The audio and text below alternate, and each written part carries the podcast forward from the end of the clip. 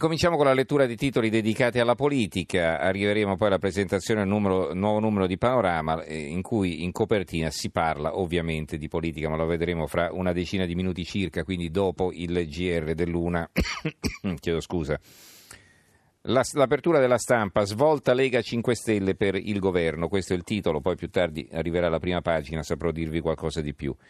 Non è l'apertura del quotidiano nazionale che, come vi ho detto, apre con Stephen Hawking, però ha un titolo, naturalmente, il quotidiano nazionale in prima, eh, con Berlusconi e Salvini eh, seduti uno a fianco all'altro che ma- guardano in due zone diverse. Insomma, hanno scelto questa foto proprio per mostrare in qualche modo la distanza tra i due. Eh, Salvini chiama Di Maio, un patto è possibile, gelo con Berlusconi, il leader 5 Stelle ci spetta la Camera. Il giornale.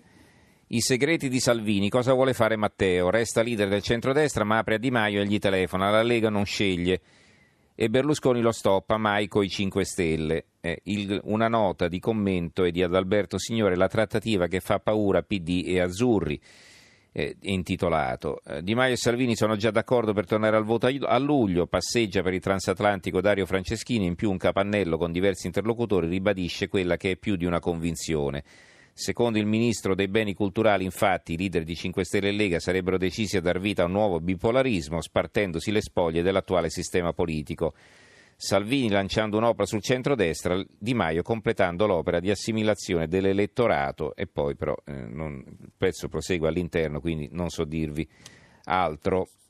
Allora, eh, l'avvenire, l'avvenire eh, ha un titolo a centropagina, contatti tra Lega e 5 Stelle su presidenza presidenze, si intende le presidenze delle Camere, e tasse.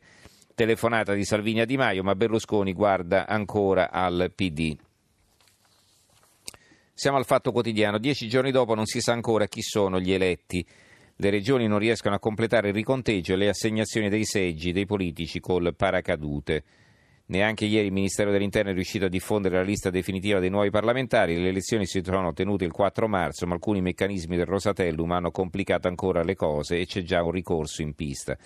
Pensate un po', queste cose succedono, che ne so, in qualche paese africano, eh, dove sono magari un po' indietro, con eh, i, sistemi, i sistemi di spoglio delle schede, in qualche paese dove magari ci sono i brogli ma che in un paese come l'Italia dopo dieci giorni ancora non si sappia l'elenco degli eletti, ma veramente è qualcosa di, di, cui vergognarsi. Berlusconi apre la campagna acquisti e ogni forzista si faccia amico di un 5 Stelle.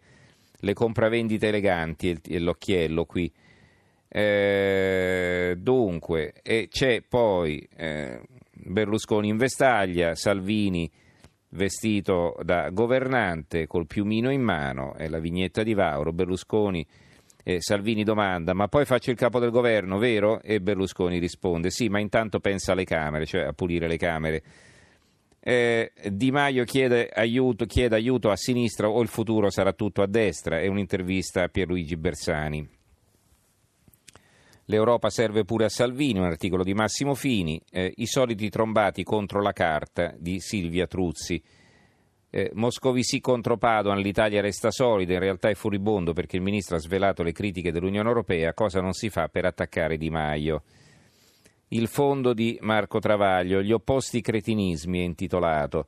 L'ha scritto ieri Curzio Maltese sul fatto, siccome la soluzione più ragionevole sarebbe un appoggio di quel che resta del centro-sinistra a un governo 5 Stelle, è molto probabile che il PD farà di tutto per evitarla ma va detto anche lui, che anche Luigi Di Maio sta facendo sforzi sovrumani per complicarla o impedirla. Infatti continua a ripetere che sul programma non si tratta perché l'hanno scelto gli elettori, sui ministri non si tratta perché li hanno scelti gli elettori e ovviamente non si tratta neppure sul Premier, lui, perché l'hanno scelto gli elettori. Dimentica sempre di precisare i suoi elettori, che sono tanti ma non tutti.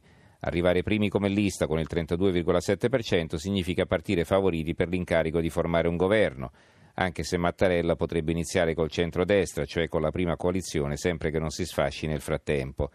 Ma non, il di, non conferisce il diritto divino di fare un governo con i voti altrui per giunta gratis. È vero che la mucchiata centrodestra PD la vogliono solo i due trombati del 4 marzo, cioè Berlusconi e Renzi, terrorizzati dalle rispettive ininfluenze, soprattutto da nuove elezioni. E un governo Lega 5 Stelle non conviene né a Salvini né a Di Maio, ormai concorrenti e alternativi. ma è pur vero che una maggioranza del 50% più uno non nasce da sola per mancanza d'altro. Quindi il Fatto Quotidiano adesso ha sposato la linea della necessità di un accordo tra eh, il PD e i 5 Stelle. Libero, Silvio strizza l'occhio a Di Maio. Ecco, vedete, qui c'è un'interpretazione completamente opposta a quella fornita dagli altri giornali. Le giravolte del capo di Forza Italia, Berlusconi nega davanti ai suoi, ma in privato spera che Salvini trovi un'intesa con i 5 Stelle per non tornare alle urne. Il segretario leghista deciso a fare un tentativo, telefona al leader 5 Stelle, non ho pregiudizi. E questo argomento viene sviluppato da eh, Vittorio Feltri, eh, Silvio Berlusconi, che ha impostato la campagna elettorale di Forza Italia contro il Movimento 5 Stelle, giudicandolo una iattura. All'improvviso, visto il risultato delle urne, ha fatto marcia indietro.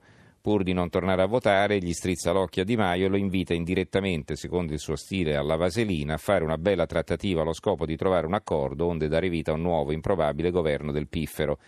Quindi secondo Feltri sarebbe il contrario, cioè Salvini va in avanscoperta, lui fa finta di non essere d'accordo, ma in realtà è il promotore di questa iniziativa, chi lo sa. Senza premio di maggioranza non si governa, è un'intervista a Giorgia Meloni, ha ragione la Meloni, va cambiata la legge elettorale. Chi vince fa il premier, altrimenti si rivota, le mosse di Matteo e Luigi. E quindi l'idea di cambiare la legge elettorale, eh, non so, in senso presidenziale mi sembra impossibile perché bisognerebbe fare una repubblica presidenziale, ma insomma non so, forse col premio di maggioranza particolarmente pronunciato. Allora, ci fermiamo qui, adesso diamo la linea giornale radio condotto da Berico Giostra, poi ascolteremo l'Onda Verde, subito dopo torneremo per concludere la lettura dei giornali sulla politica e poi eh, presenteremo il nuovo numero di Panorama. A tra poco.